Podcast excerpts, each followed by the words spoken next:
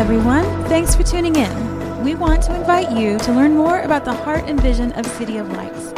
So, check out our website at cityoflights.church and find us on Facebook, Instagram, and Twitter at City Lights. Thanks for listening. We hope you enjoy today's message.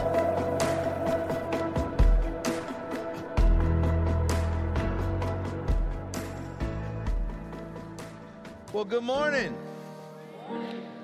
How we doing? Everybody alive? Mostly alive? A couple people.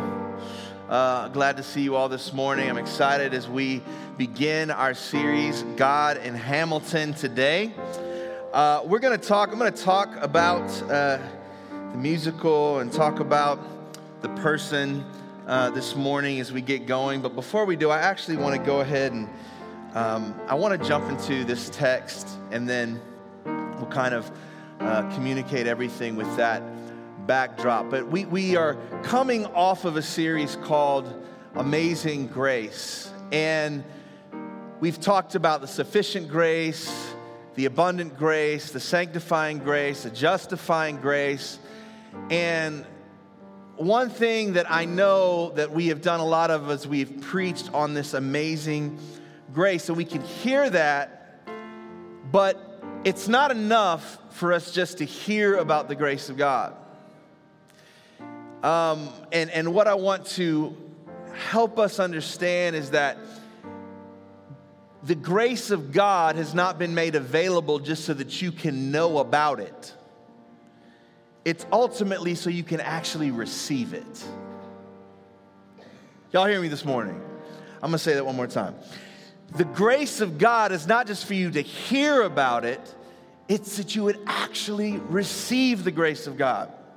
Do you know that you can, you can, has anybody gotten like a gift card for Christmas or a gift card for a birthday and you have been given this gift card that on it are resources available for you to utilize and you actually never like you end up losing the card or never actually use it and there's just money out there. Anybody like that?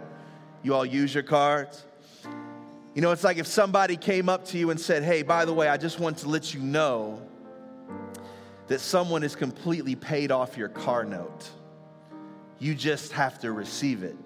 You wouldn't just go oh man somebody paid that was that's amazing. No you would go and run to go obtain that right because that debt has been paid. And so this morning, I want us to be able to be reminded that this grace was not just meant to be heard, it was meant to be received. And that we can receive it boldly because it's not based on us, it's based on Him. Would you turn with me to Hebrews chapter 4? And I'm going to begin in verse 14. Since then, we have a great high priest who has passed through the heavens, Jesus, the Son of God. Let us hold fast our confession, for we do not have a high priest who is unable to sympathize with our weaknesses, but one who in every respect has been tempted as we are, yet without sin. This is what I want to hit on. Verse 16. Let us then, with confidence, draw near to the throne of grace, that we may receive mercy and find grace to help in time of need. Would you pray with me? Heavenly Father, we thank you for your grace, this powerful, amazing, almost incomprehensible gift that's been given to us. This act of redemption that none of us could earn this incredible work that not one of us were strong enough or good enough or faithful enough to accomplish. And yet you did it anyway. Lord, I'm asking this morning as I share, as we look at your scripture, as we look at the life of Alexander Hamilton, Lord, and as we look at what you are doing in our own lives that, Lord, that you would produce in us, Lord, not just a spectator level engagement, but Lord, that there would be a deep hunger and that we would be compelled to respond to this glorious grace that has been given. We love you and we thank you. In Jesus' name, amen. Amen. Thank you, Kayla. A couple of things before I get in here that I want to mention is one, if you are connecting uh, and wanting to get involved with City 101, we're actually not going to be doing City 101 over the month of February. We'll beginning, we'll continue that uh, in March, and so we really want to encourage you to sign up for that. And as David said, please sign up for a uh, uh, one of our city groups that are going on. We will be continuing each week discussing the scriptures and the concepts that we're unpacking on Sunday. So it's a great way to take that next step and go even more in depth, not just hearing, but applying that word and connecting with others as we're doing the same. So in the event that you have been living under a rock or avoiding all of the hype of Hamilton for the last five years, I'd like to give you a quick overview a little bit about Hamilton. First of all, just by show of hands, how many of you in the room have heard of the musical Hamilton? If you've heard of the musical, just raise your hand. All right, that's a nice amount of you. How many of you have seen this musical? If you've seen it, raise your hand. Yes. God bless you. We're praying for your budget. We know. We know the struggle is real. So, Hamilton the musical was written by Tony Award winning actor and playwright uh, Lin Manuel Miranda, and he was inspired to write this musical after he had won just more Tony Awards that he could handle for In the Heights. And he decided, you know what, I'm going to take a vacation. And on his vacation, as he was going on vacation, he had a biography on the life of Alexander Hamilton uh, by Ron Chernow. And as he was reading it, and discovering this story and this, this, this character and the, the, uh, the path in which he took from poverty to becoming a founding father. He was so inspired and compelled to write this musical. Now, to let you know some about this musical, this is one of the things that makes it so unique and why I love it is that the music does not take the stereotypical take on musical theater sounds and motifs, but it incorporates lots of hip hop and R&B and soul themes throughout it. Not only that, but he actually decided to take a non-traditional uh, way to portray the founding fathers in the revolution. And instead of just having a bunch of white guys, he decided to have an intentionally multicultural task. The way he pronounced it is he wanted to tell the story of America then as told by America today. Now, when it premiered, it premiered originally off Broadway in 2015, the beginning of the year, February, and they completely sold out. And in August, they were relocated on Broadway and immediately began to sell out. Not just one show, but they sold out. You could not get a ticket to Hamilton for almost the first year that it released because it had so much renown. Again, for those of you not familiar, the Tony Awards go to uh, productions on Broadway, theatrical productions, musical productions, and they were nominated for 16 nominations for Tony Awards, and they took home 11 it, including Best Musical. Now, currently, I mean, it's, it has gone all over the world. There's uh, ongoing shows in Chicago, San Francisco, LA, Washington, D.C., um, of course, on Broadway, Toronto, and they're going to be expanding to Hamburg as well as uh, Sydney, Australia. They've also done runs in Puerto Rico. It's an incredible story, and it's an incredible way in which it's told. And now, uh, Kelly and I, we had the opportunity a couple years ago to go see the Chicago production. And, you know, I, when I heard about it, I'd heard all the hype, but I didn't really know much about it. And I was, I, to be quite frank, I didn't hear any, I hadn't heard any music. I hadn't really seen any pictures of the cast. I just thought to myself, I mean, seriously, like, how exciting can a musical be about Alexander Hamilton? right? I mean, that, that section in our history class was really short. The most exciting thing was like there was a duel, he got shot, he died.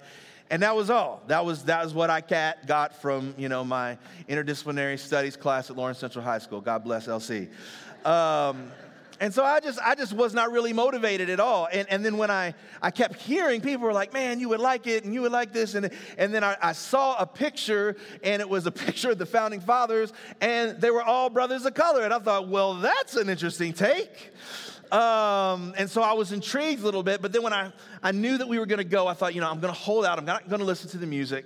I'm going to wait until I can go for myself. I didn't want to, you know, build up any weird expectation. I didn't want to mess it up. I'm just, I'm going to come in and take it in. So we, you know, we went in. We had, we, we were up in, in the balcony, and there was like a pole, so I was like slightly leaning. It just allowed me to get a little bit closer to Kelly during the show. And what just began to unfold was one of my favorite all time musical experiences. Um, now, uh, I, I, tell you, I always I feel like you, as a pastor, you have to give this caveat. You know, it is a raw story. There is colorful language and interaction. Um, I believe also, if we were to see a theatrical production of the life of David in its rawness, it would be equally interesting. Um, but I just give that caveat. You know, don't just like take your three year old and just set it and forget it, and you might come back and hear some interesting things.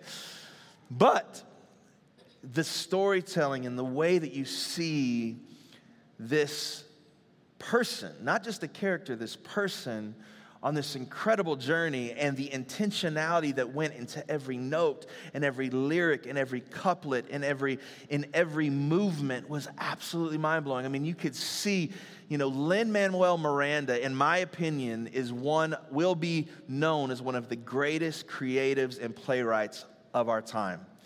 Um, I mean, he's absolutely brilliant in the way that he places things together. It took him over a year just to write one song because he wanted to make sure it was done so well. And he would, he would play, he would mess around on the piano and play a melody that he really liked. And then after he did that, he would loop it and he would put it on his uh, phone and he would just walk around New York for hours and hours and hours on end just trying to come up with lyrics that felt like it told the story and fit together. There was so much time that was put into it. The set itself was not all that amazing, quite frankly. It was just kind of basic, but you realize it was just really to be a plate to serve up this incredible, incredible story. Now, this story, for me, as I began to look at it, and particularly looking at it through a lens of a believer, you begin to see, you know, this musical that was really more than a musical. And so many people that have experienced it have left sensing that they had experienced almost a religious encounter, a spiritual encounter. And I believe it was not an accident. Not necessarily even that it was the intent of Lin Manuel Miranda, but when you're telling the story of Alexander Hamilton, it's almost impossible to tell the story without seeing the strands of grace and redemption that run through that story. The author of the book, God and Hamilton, Kevin Cloud, who's going to come and he's actually going to speak here in three weeks. I'm really excited to have him as a special guest as we were talking, we were, you know, I was on the phone uh, with him and we just kept talking back and forth on how there's all of these themes that are stirred up, and yet you kind of leave without truly understanding the impact and where that longing and that hopeful longing leads. And so the heart behind this series is to really help us understand and connect the dots that this story is not just a story, it's not just a great musical, it's not just a great musical score, but there's actually a thread of hope, and we see this in different things, in different streams. You know, the, the gifts of God come without repentance, and then I always say it's like, Every person was made in the image of God. Everything, every gift that you have was given from God. And as we begin to walk in it, even whether we know it or not, many times God will use the foolish things. He will use even the gifts and the talents of those that may not even be aligned with Him to tell His story. Do you know that our God used a donkey to send a message to someone? Now, I would say Lin Manuel Miranda is a far cry from a donkey. But I do want to help us understand this story and connect it because I believe that it will connect with us today. Let me talk to you a little bit about Hamilton the person. First of all,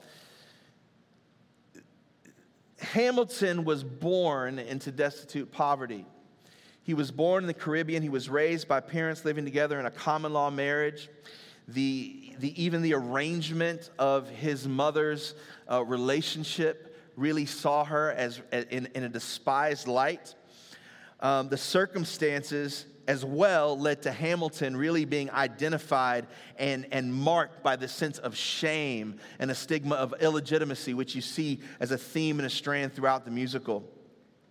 And while he was young, I mean, just this is how, how rough the situation was. While he was young, his father abandoned him. His mother was left to raise he and his brother, his older brother. Then, when he was 12, his mother died because of the fever. And within a short span of a couple years, the cousin that was responsible for taking over to caring for him and his brother during that time, he committed suicide. His grandmother died, his aunt died, his uncle died in a very short time. Alexander Hamilton and his brother James, who was two years older than him when they were 14 and 16, they were orphaned and penniless. Now, around this time, in about, I believe it's 1772,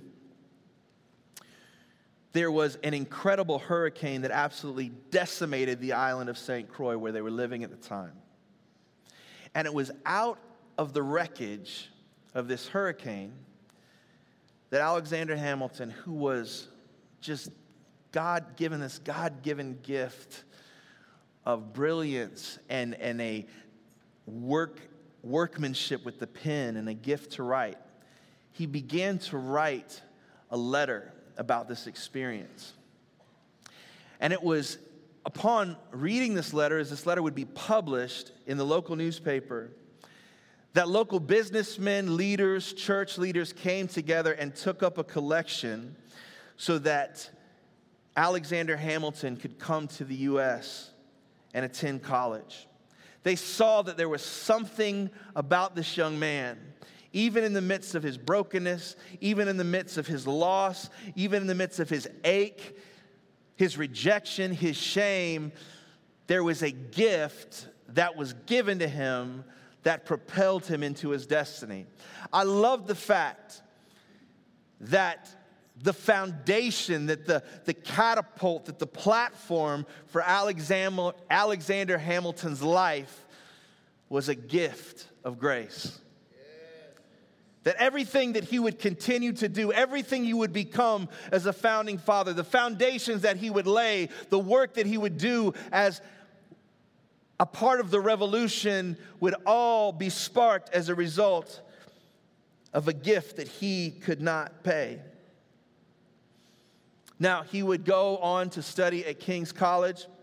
He would eventually, uh, soon after that, and get join the revolution, and he quickly got the attention of George Washington. Now he ascended quickly. I mean, this dude, he was first noticed as a as um, one of the artillery captains, but quickly rose up to being, as many of you who watched the musical, George Washington's right hand man. He became essentially the chief of staff of the Continental Army, and it was during this time where he would meet his wife, Eliza Schuyler, who would later on, as you will see, and we'll talk about that in the coming weeks, become truly one of the greatest agents of redemption and grace in his life. After the war, Hamilton served as Washington's Secretary of the Treasury. Uh, I love uh, in, in uh, the biography by Ron Chernow, he states that uh, Alexander created the institutional scaffolding for America's future emergence as a great power, and he helped weld the states irreversibly into one nation. Unfortunately, his life came to a sudden and tragic end when he participated and engaged in a duel with his political rival, the infamous Aaron Burr. But behind the historical details, is a rich and raw story of faith and love and forgiveness, of shame, of brokenness, of ache, of regret, of failure. I believe at the heart of it, there is a story of redemption and grace.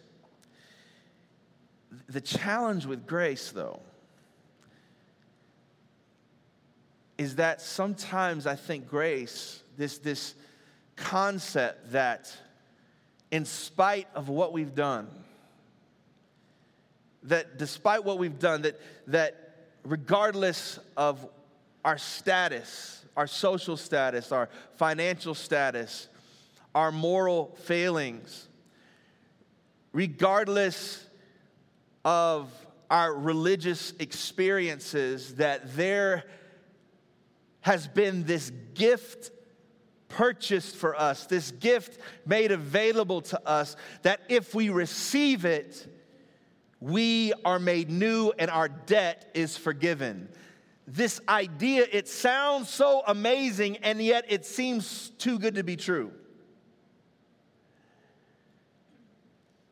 I can speak for myself, although I know that I'm not the only one that, even as someone who has received the grace of God and, and, and was blown away and broken by hearing the good news that, that one came on my behalf named Jesus that lived a perfect life that I could never, ever lived. And he took on himself my shame and my guilt and the guilt of not just uh, my own, but of the world's past, present, and future. And he took it upon himself. He died in our place. He rose victoriously. And if we would believe in him and receive him, that everything that we've done every, every trace of sin, every trace of shame is forgiven and removed.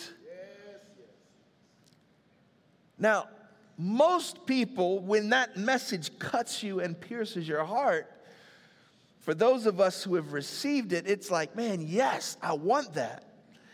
And yet, there's this thing in us that sometimes it doesn't even take the next day. Sometimes it might just be a few moments later where there's this sense in us that now we have to earn the grace that was given to us in the first place. Something that we was given to us for free, we now feel like this thing that we've got to make up, I still have to make up for all the bad things that I've done.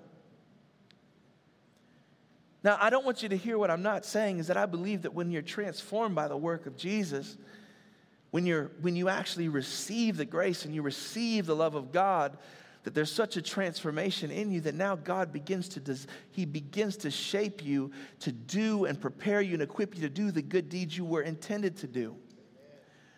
But we're not doing good to get grace. We walk in the things of God because we've received his grace. We walk and we do good deeds and we walk in newness of life, not to get love, but because we've been loved. Do you hear me this morning? Our motivation is not reparation. We're not trying to, re- you can never repay God back for what he did. Can you hear that this morning? God wants you to know it. Like you, you can't, you can't repay him. You cannot pay the debt. You couldn't pay it before, and you won't be able to pay it after.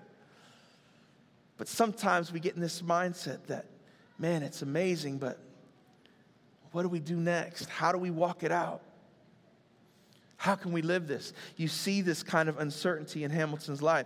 We see through his own writings that as even as a young boy that he had a deep and a rich love for God and for faith. But then as he began to get in, in, in his the middle portion of his life like many people do, he began to stray.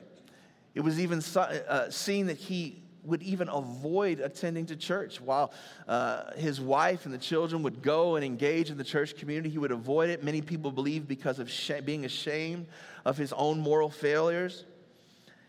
And in his latter years of life, there was a return, a return to God, where he began engaging in the scriptures and reading about the scriptures to his children and, and, and, and writing about his, his thoughts towards God. But even so, on the last day of his life on this earth, we see this uncertainty and wrestling with feeling worthy or not of the grace of God. In a letter that he wrote to his wife Eliza the morning of his death, he writes this This letter, my very dear Eliza, will not be delivered to you unless I shall first have terminated my earthly career to begin, as I humbly hope from redeeming grace and divine mercy a happy immortality. He hoped in the idea of God's grace. He recognized his dependence on it, and yet you can still sense this struggle with whether or not he would be able to attain it. The story of grace is not meant to be heard, it's meant to be received. It's meant to be received. Now, in Luke 15, we see a very familiar encounter, a very familiar story. And it's the story of the prodigal son. It's this beautiful parable. And when I look at these two, well, three characters, you have uh, the prodigal son, you have the father, and you have the elder brother. And often the majority of the time gets spent when, when we talk about this story. We talk about the son the prodigal son who had come to the father and essentially what he had asked for um, it, it, was a pretty remarkable and, and offensive request. He wasn't just asking for his inheritance. He might as well have been coming to his father based on the customs of the day and saying you know i just wish you would die. There was a brokenness of relationship you know, it was not customary for you to receive an inheritance from your father unless he had passed. And then the property, the land, would be uh, distributed between the siblings. And so the, old, the younger brother, he comes and he takes his inheritance. He goes to a far off land. He squanders it. He finds he squanders it on uh, loose living and finds himself in the most unclean and broken of places among the hogs. Now, for a good Jewish boy who knew that pigs are an unclean animal, he finds himself even lower than the pigs, longing and wishing that he had it as good as the pigs. Now, but there was another brother, and this brother stayed with the father. Now, the interesting thing about this brother is this brother, even though he was with the Father, we see as uh, Luke 15 continues that he was with, but he wasn't with the Father. He wasn't fully walking in the joy and the life of the presence of his Father. He was almost living in, in out of bitterness and hurt and offense. And some of it, quite frankly, I can understand why. Let me help you understand this this way. Because of the situation that came with his brother, his brother put he and his father in a very awkward predicament because the way that inheritances were handled is the land would not be distributed until after the father had passed away. And then typically it wasn't like he just had like a bank account where he could go out and say here's your portion. They would have to sell the dimensions and the properties of land to get the price. And out of that price then he could pay the younger brother. So more than likely this small community was fully aware of the offense that the younger brother had caused. And so they weren't even getting full value for this property. This was a fire sale so this older brother is left with the responsibility of dealing with the crap and the mess that his younger brother put him in and watching his father seemingly be okay with this. So when we when the younger brother returns, the elder brother is found off on the field like a slave rather than in the house like a son. Both brothers for different reasons We're struggling with walking in and receiving the gift of grace, the gift of the Father, the gift of sonship. Some of us, we relate to the younger brother a lot easier. Maybe your challenge with receiving the grace of God with responding to the grace of God is that, man, I've squandered it all. I've screwed up. I've had this moral failure. I've had that moral failure. I've been a knucklehead.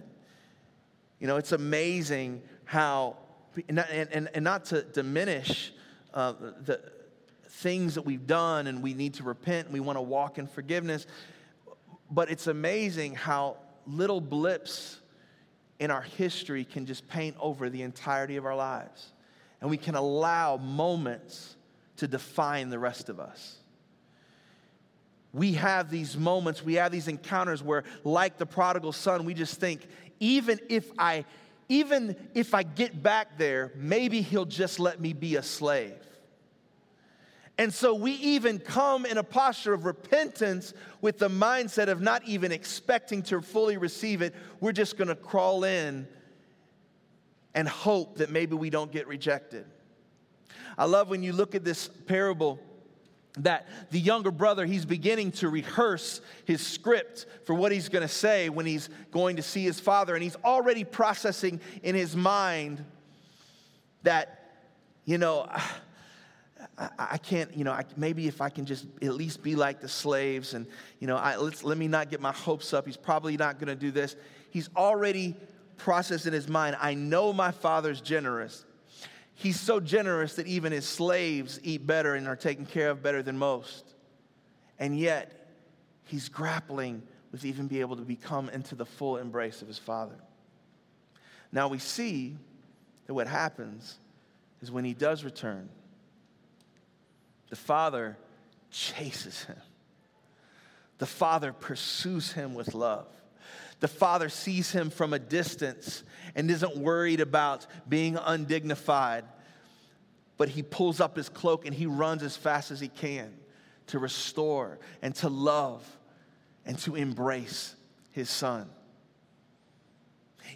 With the older brother, while they're celebrating the younger brother, the older brother is off in the field. He hears the commotion. He comes back. He's frustrated because of what's happening and the celebration that's happening the fatted calf that had been slaughtered so that his brother could be celebrated for returning home. And he's like, Man, I never left in the first place. And the father pursues him. Some of you might relate to the elder brother more, where you've tried to do all the right things. And your sin has not been abandonment or abdication or going out and living a wild life. But your sin has been that of pride and self righteousness and thinking that you can actually earn this gift of grace. Again, I remind us no one can earn it. Do you hear me this morning? Do you hear me this morning? Wherever you are on the spectrum, the only proper response, the only way that we can truly receive the gift of grace. The only way that we go from not just hearing about this amazing grace, how sweet the sound, the only way that we can receive His justifying, sanctifying, abundant grace is not just to hear about it, it's not just to talk about it, it's to receive it. And the way we receive it is to repent. This word repent, it means to turn, to metanoia, to, to turn our minds, to change our minds. See, we love to hear about grace and grace that is free, and it is free. But it's not enough just to hear about it, He wants us to receive it. And the way we receive it is by turning to Him by turning away from our way. There was a change in the prodigal son's mind where he realized, man, if I could just get back to my father, maybe his way wasn't so bad after all. There was a change of heart and mind. Some of us get so disheartened and so frustrated whether in the church or out of church, because maybe you've heard about the good news and you've heard about this grace, but you actually never repented. You never turned. And so you're trying to figure out how to get and walk in a grace that you haven't received because nothing's changed. And unfortunately, many people have lied to you and told you you don't have to change. I think it's important for us to all know that God loves you regardless of what you've done. God loves you unconditionally. Whether you respond or not, He loves you. Whether you respond or not, His grace is available to you. And all should come You don't have to get cleaned up to come to God. But when you come to Him, He came to change you. He came so that you could go from death to life. Death to life. He came so that you could go from being a slave to a son and a daughter. He came so that you could make the transition from being hopeless to now being an ambassador of hope.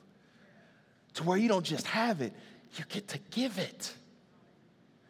He came so that you would go from being impoverished of soul to being rich in blessing. I'm not talking about your bank account, I'm talking about eternity. And so, why would we want to come? Why would we want to come to this grace? Why would we want to come to this cross section and hear about its splendor, hear about its beauty, and then just walk away unchanged? Is it too good to be true?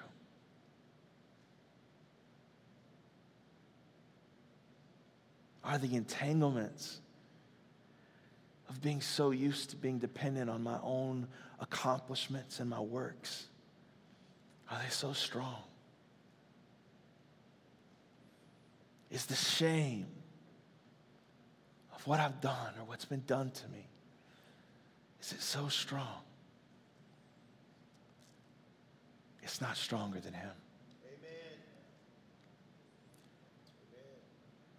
I'm going to have my wife, Kelly, come up, and she's going to share a spoken word piece called The Colors of Grace.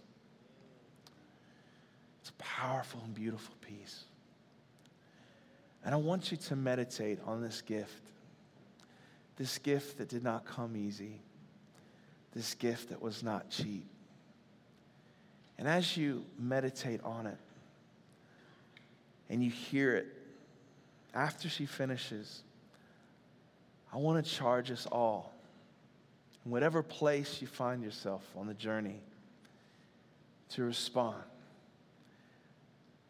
to be awakened to this gift that was being made available, and to not just receive it in a mental assent, but by the grace of God, respond in repentance I want also to make this caveat repentance is not just a one time thing. That's right. That's right. Now, let me clarify if you're getting nervous right now. I'm not saying you get saved and saved and saved and saved and saved and you got to get frequent altar miles. But the more we walk with Jesus, when you, even when you come into faith and He's made you new, His part of His grace is revealing areas in your heart that He's calling you to surrender so that you can even walk in greater grace, so that you can walk in greater freedom. And so, as you hear this, don't just dismiss it and say, Man, that's great. I already did that. God wants to do something in you this morning.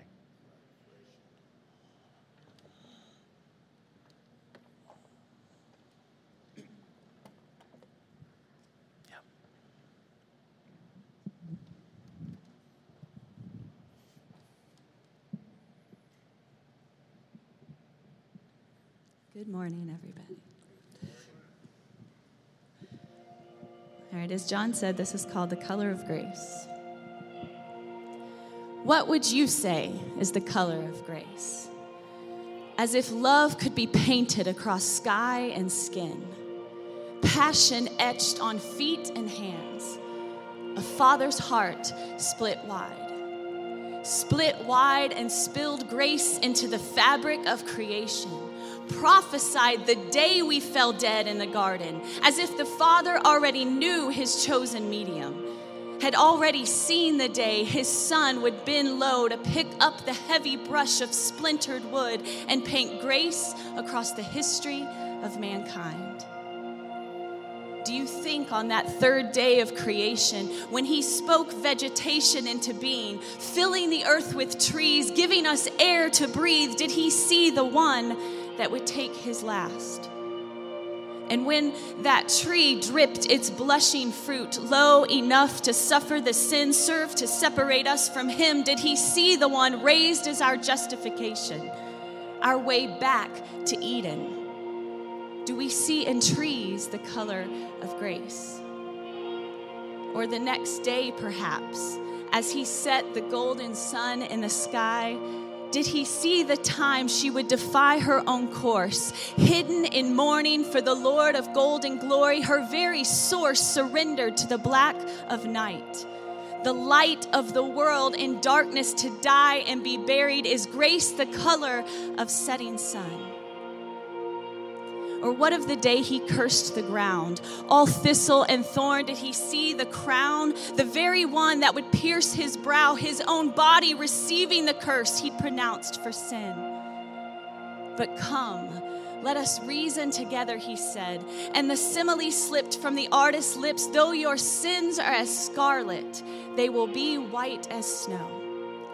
Here, where water and blood, sorrow and love flow mingled down. Here in the dust, dirt, brown of earth, the color of grace has a way of washing us all clean. Behold the man upon the tree. Could it be that tears are the color of grace? Through them, I have seen a suffering Savior and his sorrow is both virtue and validation, comfort and cleansing. In his tears, every sorrow is held dear and every loss is given its due time.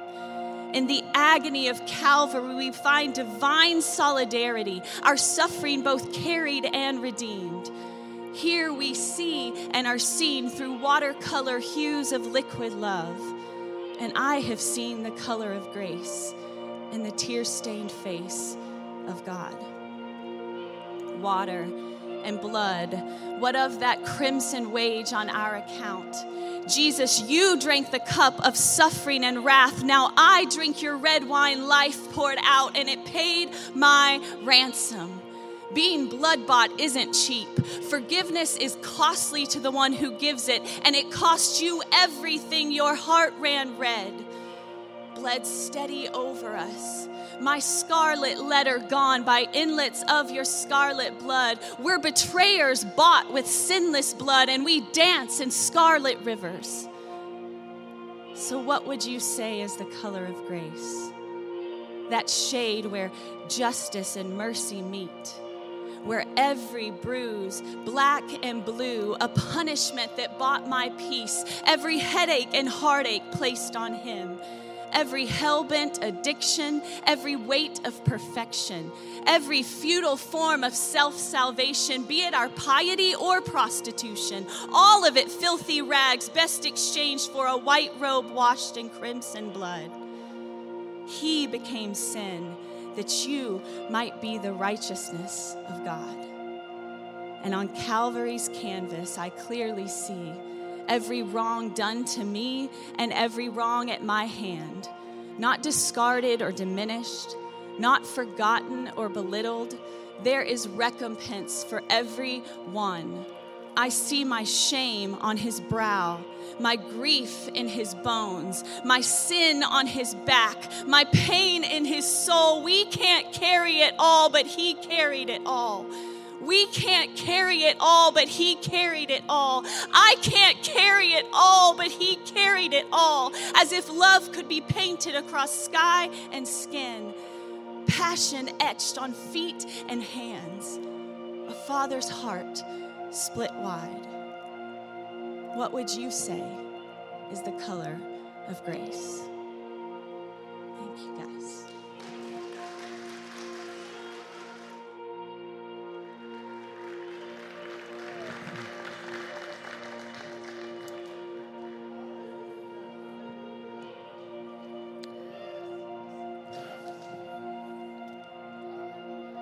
Just like Alexander Hamilton,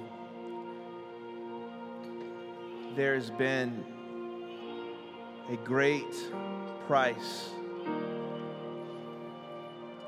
a gift beyond measure that has been made possible for each of us. We get a glimpse of the cost of that grace and that spoken word piece.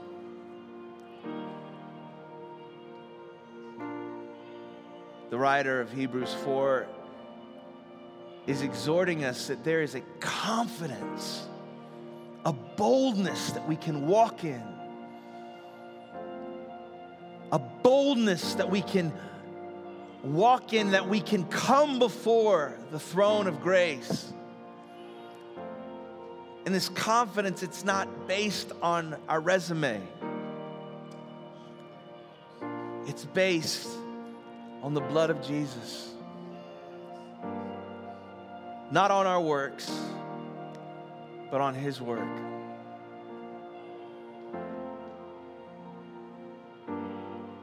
God doesn't want you to be unsure about His goodness, about His faithfulness. He doesn't want you walking in insecurity and fear. He doesn't want fear to be your master. He wants you to receive this grace, to receive it. We've got to turn. We've got to turn from our way of living, our way of doing things, our way of being the boss, our way of being in control, or uh, an imitation or deception of control. We've got to turn from our self sufficiency and our self righteousness and thinking that if we do enough, make enough, accomplish enough, that we'll have made it. And in view of this grace, can we come before the Lord? Would you bow your heads with me? Heavenly Father, we're so grateful. We're so grateful for your goodness. Lord, you are never embarrassed by our weakness. You're never embarrassed by our brokenness. You're not put off. You pursued us in our stench. Whether it be the stench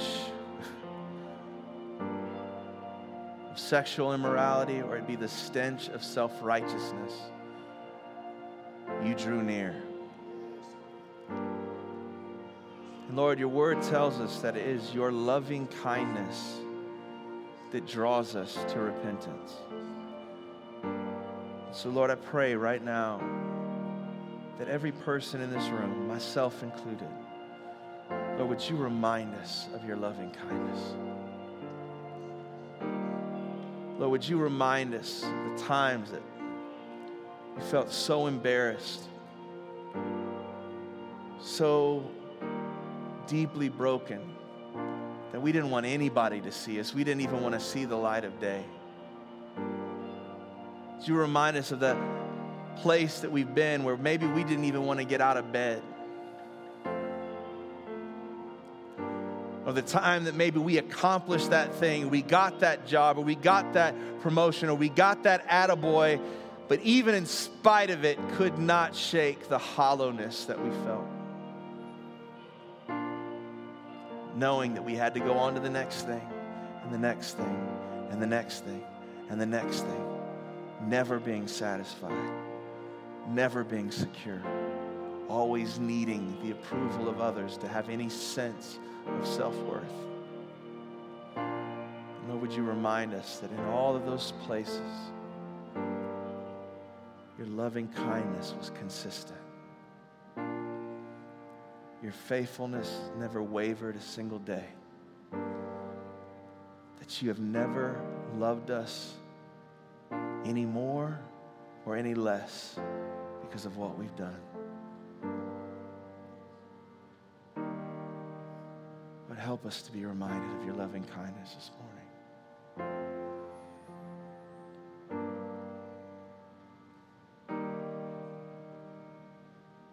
Lord, my prayer is that for those of us who have received you, and I want to ask with your heads bowed, if you've received the Lord Jesus as your Lord and Savior, just where you are, would you just lift your hands and keep them lifted for a moment? Just reach up to our Heavenly Father. Heavenly Father, would you help us, God? Would you help us to walk in your grace? Lord, as recipients of it, Lord, would you help us not to forget the grace that has been given to us? Lord, would you help us not to forget that it's not, the weight is not on us, but it's on you? God, would you help us to wake up, Lord, not terrified and hoping, hoping that you'll love us or hoping that you'll care for us or hoping that you'll meet us, but knowing that you are there, knowing that you give us new mercies each and every morning, and knowing that your power is there to refine us and define us and to mold us and to shape us and receive us on our best day and our worst day. God, would you help us to receive and walk in it? Lord, would you help us to daily walk in it? Would you help us to walk in your grace when we're trying to figure out what to do on our job, when we're trying to figure out how to process the ache and the hurt and the offense and the anger that we're carrying? Lord, would you help us to walk in your grace when we're wrestling with addictions that we're learning how to walk in freedom in? And Lord, would you help us to walk in your grace, Lord, as we're accomplishing great things for you, but Lord, knowing that, Lord, you, we do these things because you've already done a work in us. Lord, would you set the wiring straight in our hearts? You can put your hands down. If you're here this morning and you've heard of this grace, you've heard of this good news of this Jesus that paid the debt that you couldn't pay. You've heard of this great gift that's available for you. And maybe at times you've come up to you've come to a church or you've come kind of to the edge of the storefront window and gazed in at what had already been for you, but you have yet to fully actually repent and to receive Jesus as your Lord and Savior, to receive Him not just as a res- rescuer, but as the King of your life, to begin walking in that grace. Would you just lift your hand where you are? I want to pray for you this morning to receive Jesus as Lord.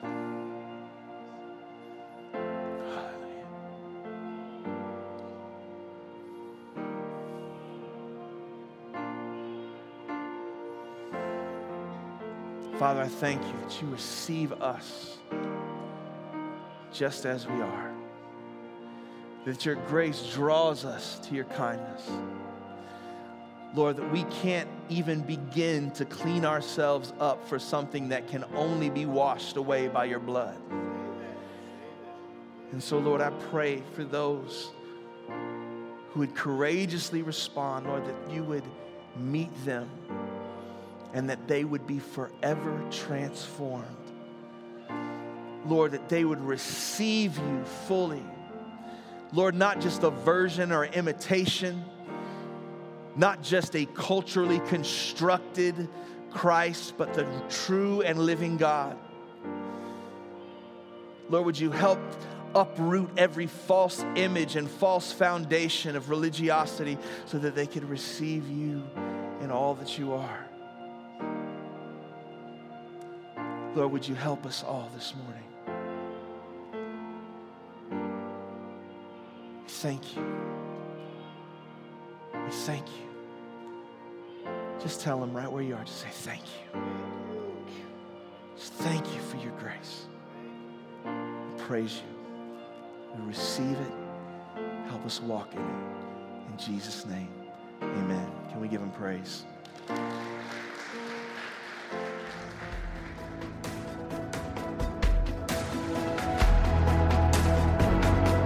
Thanks again for joining us. Don't forget, you can find us online at cityoflights.church and connect with us on Facebook, Twitter, and Instagram.